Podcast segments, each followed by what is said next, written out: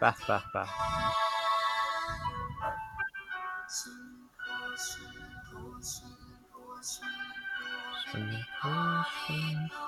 Mm. All right. Uh, thanks everyone for tuning in to another episode of Kayvon and Friends. I have an extremely wonderfully special guest today named Faran, uh, also AKA goes by Mr. Rahramani or uh, Professor Rahramani. um, thank you for joining us today. Yes, my pleasure. Yeah. Uh, would you like to introduce our topic for today? Sure. I, we said we'll talk about hunting. That's it, yeah. So I think that's something that not a lot of us are really uh, exposed to or know a lot about. So I thought it'd be really cool to have you on and, and talk about what, how maybe how you got into it and like sort of what it means to you and, and sort of that sort of thing. So let's start with that first question: Is how how did you originally get into that? Uh, I think I always kind of wanted to do it, um, but the opportunity never really came up. But then, um, well, I mean, it's, it just sounded. I don't know when was like the first time I really like thought about actually wanting to do it. Mm-hmm. I watched. I watched um, Deer Hunter. Have you seen that? The old the movie with um, Yes, yes. the old school one, yeah. Mhm. Which is yeah, crazy movie by the way. But anyways, that was I really liked that like I don't know atmospheric kind of experience of being up in the mountains and like chasing around an animal. Kind of seemed like something I wanted to do. But anyways, um, but I married Bonnie and her family are into hunting. Mm-hmm. And I think for the first couple of years, I didn't, even though I kind of wanted to, I didn't really say much. I mean, if you haven't done it, it can seem pretty daunting. It's like, oh, what does it involve? Or like, what do you need? And now in Canada, you need like licenses and so on. Um, Right. but I think the first time I just tagged along with Bonnie's dad on one of his hunts. And that was my first, I guess. you're, you're more just hunting. watching, watching and experiencing sort of third person style. Yeah, yeah, just going around, just learning about. Yeah, I didn't have any responsibility. Like I didn't have any training or didn't get my, didn't have any of my um, licenses or anything. I just kind of tagged along. Probably right. Hmm? Well, maybe you borrowed gear, I guess. Not really. Like we did it. Um, it wasn't. We didn't do a lot of hiking. So the hunting that I, mostly, although I, I guess that hunting it was mostly getting like a four by four, and you go up um, old logging roads and you kind of look around until you see a deer. So why don't you walk us through your first experience, what you were feeling, what emotions were there, what sort of smells and sights and sounds you were kind of experiencing, so that so as if like the people can sort of be with you on this journey. Maybe like that first couple, first two, three times that you went, what were sort of like the, the thoughts and emotions you had going on? Yeah. This was yeah, it was a long time ago. It's like six years ago, I think, or more, maybe 7 hmm But um, first time I remember. Okay, the first time I remember actually. So I'll tell you. So we had he had a tag for a um, mule deer doe. So like a female mule deer, which is kind of rare for most of BC, but where they're from, it's like the more common type of deer. So there's mostly two types of deer in BC. There's the whitetail and the mule deer. A mule deer, yeah. Like Bambi, Bambi was a whitetail. Bambi was example. whitetail, yeah. Yeah. And then mule mule deer sometimes called blacktail also. There's like another variation of it on the island. But anyway, so where they are, there's lots of mule deer. Usually them around town even. Um, and there's usually a lot of does and fawns. So it's like pretty common. So if you go up the mountains, like to go hunting, normally in like one trip, if like on average, we probably see around a dozen just does and fawns. Do you But fawn anyway. over them? Uh, yeah, they're kind of cute looking. It's nice to look at them. I, I like to throw in puns every it's once good. in a while. It's good. Yeah, you should put your hand up next time. The little thing here, or a pawn. Wow. There should be a pawn hand. Fun hand, yeah. Pawn hand. Um, but yeah. Anyways, but that trip I remember there was like, we went for I don't know if we even like went the first day and didn't see anything at all. It was very odd to not see like any deer.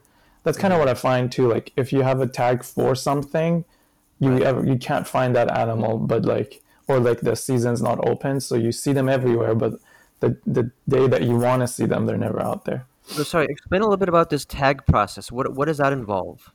Yeah, so if you want to hunt, you need to get a thing called your core, which is like a hunting. You have to like take a hunting course or study it, and Mhm. take like a test. Um, and so you get like a hunting license. You get like a government issued I number essentially that you can use later on to purchase um, what they call like a species license. So like, so I think every hunting season you you buy a new hunting license. You can call it. They're all called licenses. It's very confusing. But then with once you purchase that, actually they might have changed it as of two years ago. They like changed the system so you do a lot of it online. But anyways, and then you but then you you get this other thing, the other license, which most people kind of call a tag Okay. and that's um, for for the particular animal that you want. So if you want to get a mule deer, you get a mule deer tag, and you have And so the you're option of basically only given permission to hunt that one particular item, or that, sorry, one particular species or type of animal, and it doesn't allow you to just f- freely kill whatever's in your uh, line of sight, kind of thing. right. So then yeah, so there, so there's this aspect of it, and then there's like there's all these hunting regulations, which is which gets updated every two years or so. So as part of your core or your like hunt your initial hunting license, you kind of have to familiarize yourself with the system. And learn how to read the regulations and understand yeah what animals are appropriate to hunt at this time and not. So like and then all of bc is like divided into these regions. And then you have to know where you'll be hunting and know all the regulations for that area. And depending on the area there's there's different regulations. So you can hunt this animal from this time of year to this time of year. Some animals you need to get a tag for some of them you don't need it Okay.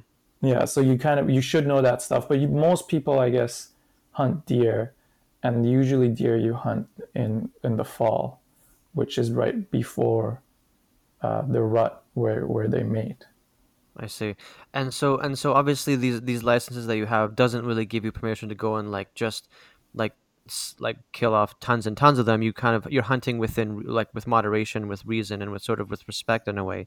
Like there's limits and stuff on how many you can sort of haul in and stuff like that, right? Yeah, so there's a bag limit for um, pretty much all species. Sometimes some animals are there's no bag limits. Like I don't know, maybe like coyote coyotes, you can just kind of if if in your region they're open, then you can you can I think shoot coyotes all year round, apart from a month or two in the summer. Right. But Is the that- other animals, hmm. Sorry. So I was gonna say is that because some of them are considered sort of more pest uh, animals, and then they Yeah. they're overpopulated for those reasons, and then they need to sort of uh, what is it called uh, culling? Is it culling the herd or thinning? They- yeah, the- I think culling is a little bit different. Like that's yeah, when you, when there's like a herd, there's like overpopulation. You go and call animals. I think these ones they call them varmint. So like Armin, yeah, okay. yeah, varmint are like trouble. Like um, yeah, like coyotes. I think are considered varmint, but I don't know if they refer to them with that term in the regulations. They're just one of those animals. I guess technically, quote unquote, you're hunting them, but very few people hunt them to eat.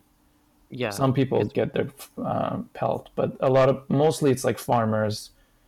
You know what? I was pretty against hunting coyotes. I kind of was like, oh, what if? Like, it's kind of nice having coyotes around. They kind of sound cool when they're all howling at night, or if they're kind of minding their own business, it's fine. yeah. Until actually this year, I saw that they had. So what they do a lot of times, there's they do they're pretty like tricky. You know, like they kill all these animals different ways, but they run deer into fences so the, they get stuck in the fence and they kill them there oh wow.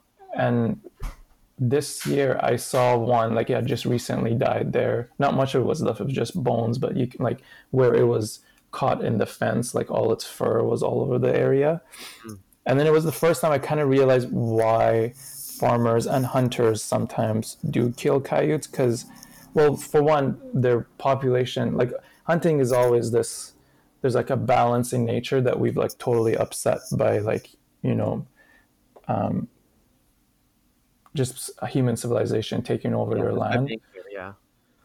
And so, anyways, so there's that aspect of like they, they can be overly. Po- some animals will thrive from this imbalance, and some of them won't. And some of hunting is regulated so to bring back this balance. Mm. But um, the other reason is because that so those coyotes kill the doe, Right. and um, that was like in my mind i realized that that's a that's a doe that won't be having fawns next year you Dope. know? Exactly. So it's like the first one was like i get why why people are against coyotes because really because you try to like i guess if, depending on where you hunt hunters can be pretty like not territorial but you kind of like are concerned for the the deer that you have in that area because obviously you like to see deer but also you like to be able to hunt deer. So like having a robust deer population is a goal. And i guess mm-hmm. having lots of coyotes doesn't really help Yeah, because I have some friends who who either live on or have a farm, and they know they, they tell me that they have to pretty much protect their chickens all the time because the sly coyotes are always trying to get them. So they have to like build really tall coops or like really big fences and like you know do all these type of security measures to keep their their livestock basically alive and, and safe so they can you know continue to, to thrive or, or whatnot. So I think I totally get how there's rational and and reasonable reasons to do to do that sort of thing as well. Um, uh, one of the questions I kind of had for you is more, more not so much the pragmatic stuff, but also more uh, like how how sort of the feeling and the emotion of the whole thing is. Like when you're out there and it's like the dead of silence and all you hear is like the noise and you're in touch. Like, t- tell me a little bit about your sort of how you feel like you're really in touch with nature in those moments. Mm, yeah, there's a lot. So I guess the, depending on the type of hunting you're doing and how long you've been out there, all those things can like differ. You can have a different experience.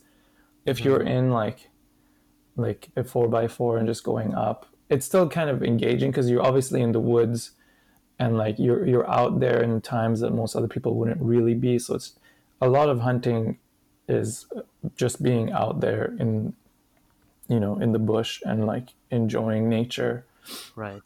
But it's kind of but it's totally different too because if you are actually hunting your like mind kind of goes into this different zone because like you're you're constantly just like looking everywhere trying to you know pinpoint an animal or try to find one. And that mm-hmm. kind of puts you in a different zone. And if you're doing it for like a few days in a row like you're not seeing anything you're not seeing the animal you want you can really yeah like i said like be in this zone.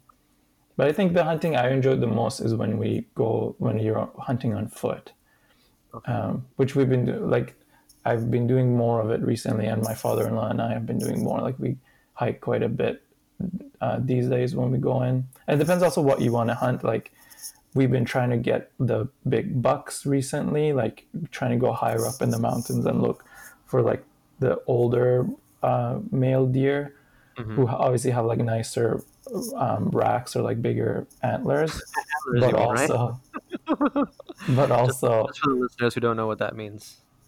yeah. The antlers.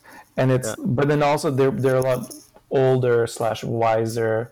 They also come down the mountain a lot later in the in the season. So they're a- and they're- so they're just like a lot harder to hunt. So it mm-hmm. takes you need to really like step up your game of and also like if a lot of other deer like they you see them you don't really need to be camouflaged or whatever. Like they they see you they kind of like stand there looking at you. They're not really wild quote unquote you know whereas some other deer are quite wild. Like you as soon as they smell you or see you they take off. And those are usually the older more mature experienced deer. Because I know we both had exper- separate experiences in Japan. I, I think you went to the, the place where they had the deer that were pretty much like coming up to you and like letting you pet them and feed them and stuff. They, oh yeah. they, mm.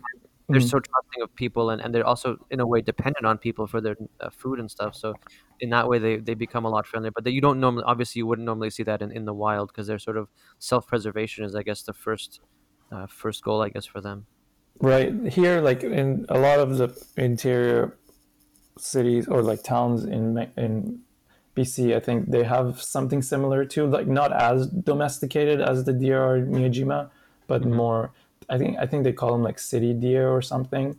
They're just roaming around this like they're in people's yards all the time. They're definitely not wild at all. And even in the area that we hunt, I would say so. There's there's still like the town deer, Yeah. but then there's like even a little bit less wild bunch that kind of hang around the farmland area and mm-hmm. they kind of come in and like they they eat off uh, the hay that they're growing but also they like i don't know if they're composting stuff so they're kind of hanging around the farm and they're a lot less wild they're kind of used to um, humans being around but then as you go up yeah cars going by even like people walking by sometimes like they might not you know run away Mm-hmm. But then as you go higher up in the mountains, then yeah, I think the deer up there are a bit wilder.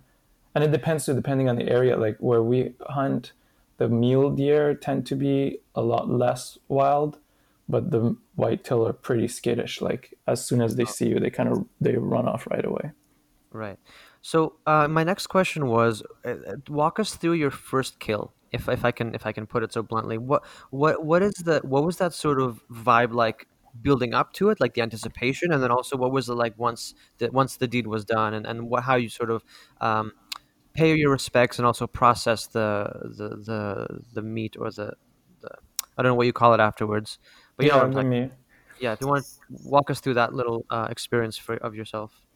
Yeah, I think it's like evolved through the years. Um, yeah, the first experience hunting was I went with Bonnie's dad, and we and he got a um, a doe, and he's a pretty good shot, so he he shot it in the head from uh, not that far away.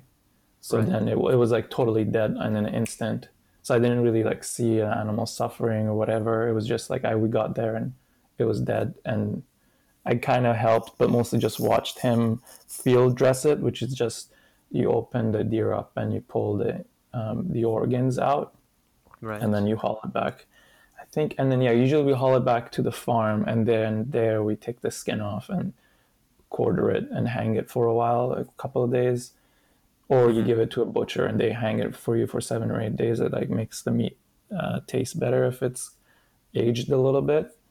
And it drains all the blood out, I assume, right? All the stuff, the innards and things, kind of. Uh, or- so that you that all of that you should do in the field. So right when the animal's down, depends. Like here, usually a gunshot is enough to kind of get rid of most of the blood in the system.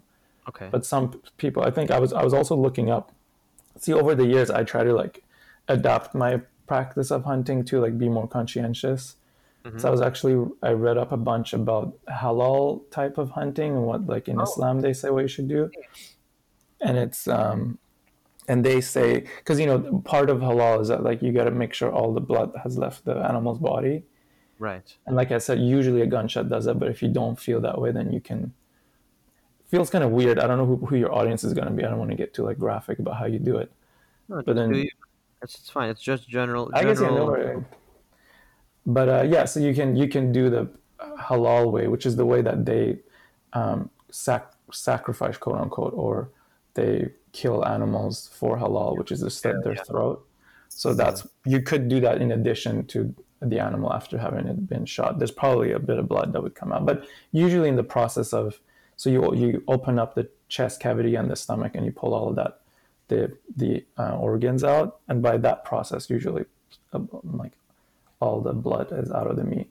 Right. I don't So, know what okay, I'm answering. I think you asked me. so When I was asking, I, I kind of meant like your own personal experience of your first kill, because I know you just Right. mentioned your, it was your father-in-law that did that one. What was sort of your first time like in that way? If you can describe sort of the anticipation building to it, as well as sort of um, what what sort of what thoughts were going through your mind, or what, what even what happened. If you want to just run us through like a play-by-play or a step-by-step.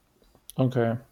And so just the on that I think on that first trip that we got the the deer like the the doe with my father-in-law, I mm-hmm. also that was the first time I kind of went hunting where I shot a grouse. So I guess that was my main it's that's called small game, I guess, versus big game, which are like the bigger animals.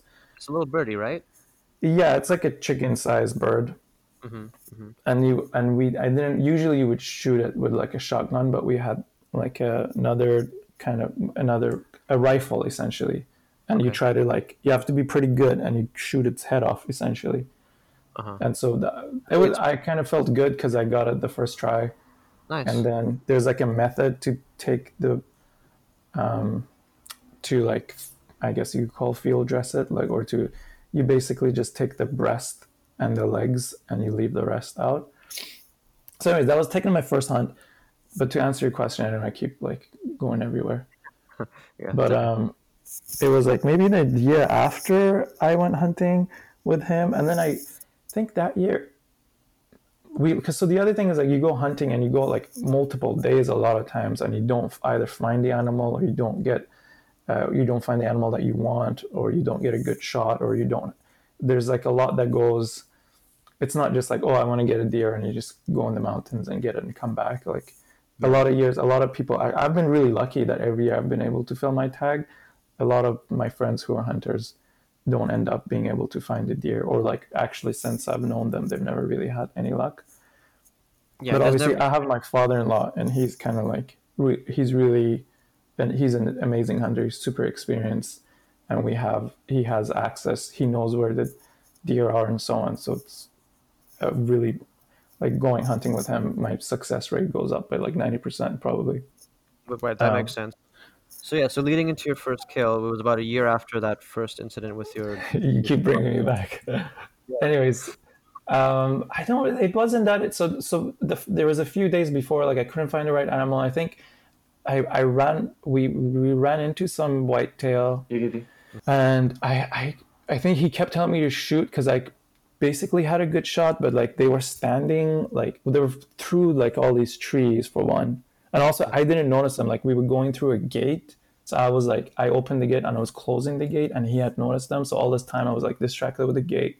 I didn't see them, and also the deer were kind of standing on a hill, like a steep hill facing us, mm-hmm. and the and and they were like like they weren't uh, on the long side or whatever, so they were like the deer was facing me straight on.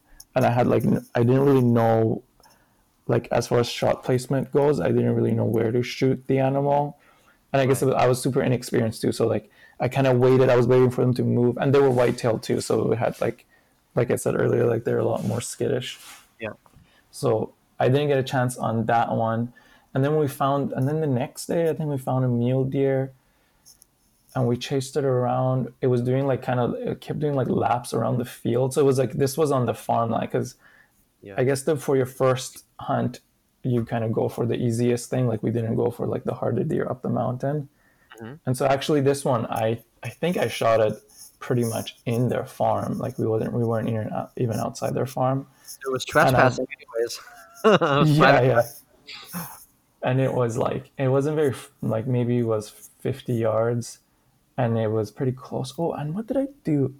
Because the other thing is, when I first started, um, Brian, my father-in-law, he's more he's a really good shot because obviously he has a lot of experience, but also he used to shoot. He he would shoot them in the head. That was his thing, and it's for one, it's like kills them right away, right? It's like no, but then it's there. There over the years, I've um, been doing a lot more reading and kind of realizing like if you're not very confident with your shot, it's not the best to do that because if you miss, it, it's a lot easier to miss. But also like the brain cavity is really tiny compared to like the um, the chest cavity, which has like you know all the if you get like the liver or the lungs or the heart, any of those, like that's like I don't know like I don't know five or six times larger, if not more. So good probability. Yeah, and it's like safer. I mean, yeah, yeah, you you pretty much you it's more likely that you get um, like with your first shot you'll be able to kill the animal. But anyway, so I think that was one of my first things trying to think, oh, where should I shoot it? The shot placement, and also you get this thing. I guess I should mention in this it's called buck fever, mm-hmm. where like um, you if you've been hunting for a while and then finally you see the animal that you're going to kill, your body kind of you have like a um, you go into this like zone, I guess you could call it. I usually do okay. Like I don't get too nervous or I don't have any like negative um, responses. I, I feel like time slows down a little bit for me. Like I get I become a lot more focused. Video game. Kind of, yeah. But there's other people who kind of get really jittery or they can't hold they can't like they their heart's really beating fast or like they have muscle spasms and all these other things that could happen. But I don't particularly remember having that then because it was an easier shot we've been looking for for a while. And hunting is like you just kind of look through it, and you you've obviously if you're hunting with a rifle or you, you have a lot of experience shooting with it, so it's not like a big deal. You just basically point the crosshairs where you want it, and you shoot, and the animal kind of goes down. Mm-hmm. It's not like the killing part. It's not like it's not like you have to like grab the live thing with, and like do something to it with your right, hands. You know, sort of struggle of of yeah, I see what you mean, a balance of life or whatever. But anyway, so yeah, that was my my first one wasn't like that exciting or that interesting to me. Once the let's say one of the deer has been shot and it's sort of you know it's it's ended its life. What happens then with with the body? Then what what are the sort of the things that people can use from it? Um, what sort of yeah? What what have you done with it? Like I know you've done some uh, cooking with it before with the actual meat. We've we've, we've been blessed to have some uh, freshly hunted and shot um, meat that you've prepared for us, which was really tasty and fresh. And I'm just wondering, what what are some of the things that sort of uh, you can do to use the whole, sort of use the whole body rather than just you know hunting for sport or whatever. Right. Yeah, I guess I, I could tell you what I do now. Like again, I'm still like learning how to like do it, how to yeah improve my practice as much as I can. Sure, yeah. One is like I've been learning about. I guess we're this we're on like um, indigenous land, so it'd be good to like figure out what the people who used to be like stewards of the land used to do with their kill and what was their protocol slash procedures. So I've been so one small thing I do is I have like tobacco with me. So after I take the animal, I put tobacco down, which I guess is a way that um, you kind of honor the earth with pretty much anything you take from the forest. So that's like one ceremonial thing I try to do after the animal goes down. From a Baha'i perspective or like other spiritual perspective, um, before you shoot, you're supposed to say the name of God. It's the same in Islam. Mm-hmm. So I try to make sure I say that or I say Ya Baha'u'llah. But then actually a lot of those write-ups say it's okay if you forget um, and just say it afterwards if you forget, even in, in Islam, which I think it's they count or they take into account people getting buck fever, which at that point, you like, it's very hard for you to remember what you're supposed to say or supposed to do. Right, you're caught up in the moment a lot. Right, but then I usually like walk up to the animal. If I'm alone, I can have like a moment with it, thank it, and it's pretty much uh, you kind of with it. Usually, my shots have been such that the animal has died by the time I pretty much walked up to it, or it's already gone. Like it doesn't require a second shot or any other thing. Mm-hmm. So, anyways, I kind of like I try to take a moment just to be with that animal for a bit before I like jump into like dismembering it, as it were. Right. But then after that, you, like I said, you do a field dressing. So you kind of prop up the animal, and then you open up the chest cavity and the and the and you saw the hip bone and the um, the chest, and you op- you open it up so you can pull out all the organs. I save depending on so recently like i said like i don't shoot them in the head if you shoot them in the head then you can pretty much take all the organs if you're a type of person who wants to eat the organs i right. usually only save the heart and the liver mm-hmm. but you could totally take a lot of the other stuff like kidneys and and even lungs and i think i might do that next year. But you also need it's like each one of those things that you want to do you kind of have to have thought ahead and know like how are you're going to how are you going to take it and how are you going to keep it clean and where you're you going to put it. Sometimes yeah. and, I, and, i and I usually do it when i'm at my in-laws so i don't want to you know be too much of a imposition although i often am. But anyway so i usually just take the heart and deliver. right and then you you kind of discard the rest of the entrails just on over there and you take the what's left of the animal back so you usually put it in the back of the um, four by four, bring it down to the farm. Sorry, were you going to ask something? For well, I was going to say, I was going to say approximately how much does like a mule deer, for example, weigh? Like, as I imagine you can't just carry it over your shoulder unless it's like maybe a really young one. You need like some sort of a do you need like you obviously need a truck and you need some sort of a hoist to get it up there or how, how does that work um you but if there's two of you so usually i don't i can't i'm not exactly sure i think they weigh anywhere between 100 and maybe like the really heavy ones are around 200 pounds right okay um, and like I think almost a quarter of that weight is like the organs. So once oh. you take that out, it's a lot. It's a bit lighter.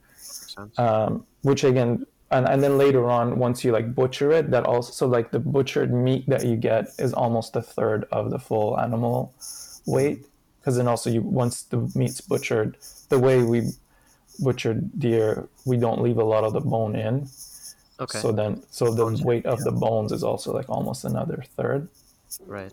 But um, there's been times like I don't know over over the years I've when I have buck fever sometimes the first couple of years, especially when I went hunting by myself, like I would see a deer and I think it's big and I and I shoot it and then get up there and realize it's actually not very big. So it's some of them have been relatively small enough that I that I was able to just kind of put over my shoulders and drag around. Wow. um, other ones are generally the biggest deer we got. I remember it was huge. It was like a horse, and it was hard. It, um, uh, my father-in-law and I, both of us, really struggled to get it just like two feet up and push it into the back of the car. Mm-hmm. Um, but there's ways to actually. Two years ago, I got a deer by myself again, and it was like on the heavier side. Maybe it was like 160 pounds, and I was trying to put it on the back of this like Kubota, it's like another type of four x four, but um, I realized there's ways you can do it. You can get like a shoot, what is it called? Like a clamp, like okay. a. There's different ways that you could like set up, like a like a pulley system type thing. Kind of, yeah, and you can kind of you can carry, or uh, otherwise you could just skin some of it and and or take just the hind legs off or whatever, or like just start breaking it down there and be able to move it. Easy to transport. So, so I guess okay. actually people, I'll just quickly jump in. Like the people yeah. who go and hunt the way bigger animal like the moose and elk, mm-hmm. usually they don't have the, especially if you're going like backpacking or going into the bush, then all you can do is, yeah, you break down the animal where it's fallen and then pack it back into your camp piece by piece. Right and then so whatever's left behind is sort of left for nature to sort of take care of in terms of whether it's other animals or bugs that can come eat up the, the remains or and it'll sort of just sort of uh, biodegrade on its own i guess over time yeah usually within a day or two it's gone like I've, sometimes i didn't have enough tobacco or whatever so i've gone back to where it has fallen to honor the animal mm-hmm. and then like pretty much everything's gone The nature already took care of it basically yeah Okay, cool. I have one final question for you before we end up. I was gonna say if someone's interested in getting into hunting or, or learning about hunting, maybe what is what are some of the essential items you might need to sort of have that um, successful experience? Because you did mention you did you need to do a lot of preparation. You can't just go out there into the forest with like a gun and like hope for the best. And once you've killed something, what do you do with it, right? So what are like mm. maybe a handful of items that you find are very very useful when you go out, and what maybe like a beginner should maybe look into investing and getting some stuff. Like if I go, so okay, I'll tell you this because because I have my backpack and there's like a bunch of stuff in there, like a game bag to put the animal in after, and like different little tools to help along. But what I pack with myself when I'm just going on foot on a hike is just my rifle and a and a knife, and and then I also have. You don't really need this. You could even get by with just a knife and a rifle, but you, I have like a little tiny um, bone saw too and okay. with those things, you can, yeah, you can shoot the animal and then cut it open, get the stuff out, which is all you need to do before anything else. Like even even let's say you're not going hunting, but you're just doing like the visual part of it. Like you're you're trying to stalk. Maybe I think that's the word they use, stalking, right? Stalking your prey. Yeah, that's one type of hunting. You don't necessarily need your rifle. You don't necessarily need like like something to kill the animal but what, what are some certain things that you sort of need just as a, survival basics for someone who wants to get into that i guess a lot of it is it's going to sound funny i just thought about like probably knowledge like knowing like even i've been hunting for i don't know five six years now and still like i'm learning so much and i know so like i my knowledge is kind of peculiar just to the area that i hunt at so there's a lot more to learn and there's like you can spend your whole life hunting and learning all these new things mm-hmm. about like learning the like learning the land knowing where to look which way the wind's blowing all that stuff how to track uh, animals where they would be at this time of day um, where would they would be betting, all that stuff. I think maybe there's like i don't know let's say four different levels to hunting. One is like all the prep work you do. So like knowing how to do it and like getting all the license being a good shooter all that stuff. And then there's like going out there and looking and like finding the animal. That's like a whole other thing. That's like the second step maybe. And then the next step is i guess killing the animal or being able to shoot it and like butchering it and then the last part is like yeah the aftermath of after you get the animal kind of the, all the work really starts like the 2nd mm-hmm. half of work of how to process the animal i like that but that i would say that makes sense yeah the four, the four parts is a, is a cool element to think about yeah uh, but as far as gear goes, I would say maybe a really good pair of binoculars. Ah, okay. Yeah, there's something. Yeah. I would say like if you're gonna go hunting and it was spent because a lot of people it's a very it's like any other sport i guess if you call it hunting a sport mm-hmm. although i have my own views on that but like hmm. you can go and yeah get the gear you know get get all the stuff and spend a lot of money like thou- people spend thousands and thousands on their guns and all that stuff and on the scope on their guns i use a very old gun with a super old scope on it but i don't know I'm, it works fine for me you know but what's the name of the gun does it have like a like a what's the like the brand or the model number that if people want to know or people want to look it up? Because you, you kind of do that. yeah it's like a weird gun i actually wouldn't really recommend the one i have. It was bonnie's grandpa so i got it as like it was handed down to me which that's part of the reason why i really like it and it's one i kind of wanted.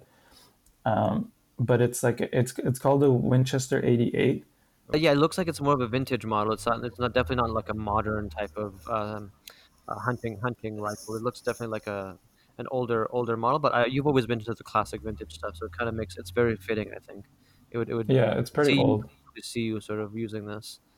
I think um, Bonnie's grandpa bought it in like the in the fifties or the sixties, so it's like mm. how old is that? Original, like at least it's like 50, 60 years old. And also, he didn't really take care of it very much. Some people are like super into like their guns, like keeping in tip top shape. Lemon stuff, yeah. But I think like this gun had probably never had like it's never been cleaned or serviced or anything. It's kind of neat. It's falling apart because of that, but yeah, it's kind of cool. Well, be safe, man. Like I don't obviously be safe with the gun and make sure you keep it sort of up to code so it doesn't accidentally backfire or something on you one day. yeah make sure you do your due diligence. But yeah, I also another to end off what just to double up on what you said earlier. I think getting that knowledge and knowing exactly what you're doing, not just throwing yourself into the situation, will really help you long term, and and also even try to like just to even like accomplish the job, like learning what about the types of animals, the types of weapons, the type of uh, force that you're in, like all these types of things could could have a lot of uh, impact on what you're doing. And also i really enjoy that i really appreciate that you that you do the honoring uh, ceremony or the ritual. I think that's a really cool thing to think about and and appreciating sort of um, uh, the gift sort of i guess that nature has given you in this way so uh, yeah thank you so much man for joining me i think we mm-hmm. learned a mm-hmm. lot and i think it was a really interesting sort of conversation to talk about the this very specific sort of topic but like being able to sort of talk openly about it is, is kind of neat because i don't know there's there's probably some mysticism about it or, or, or whatever. So pre- preconceived notions maybe is what I meant to say. But yeah, thanks so much yeah. for sharing that stuff. My the way that I see hunting and how it's maybe misunderstood. Like you said, there's a lot of people who are like kind of hate on it or whatever. Yeah. But yeah, like the mentality or philosophy that could go into it and like doing it for sustenance and for just like hunting what you're gonna eat and like not letting your ego and all these other things come into it. But I think that's another conversation. Yeah, for sure. Anyways, thanks so much again. What I'll do is I'll play us out with uh, some Lykke Li. The song is called Deep End, yeah. and it is the alt version, the alternate version. So thanks again, and uh, bye everybody. Thanks for listening.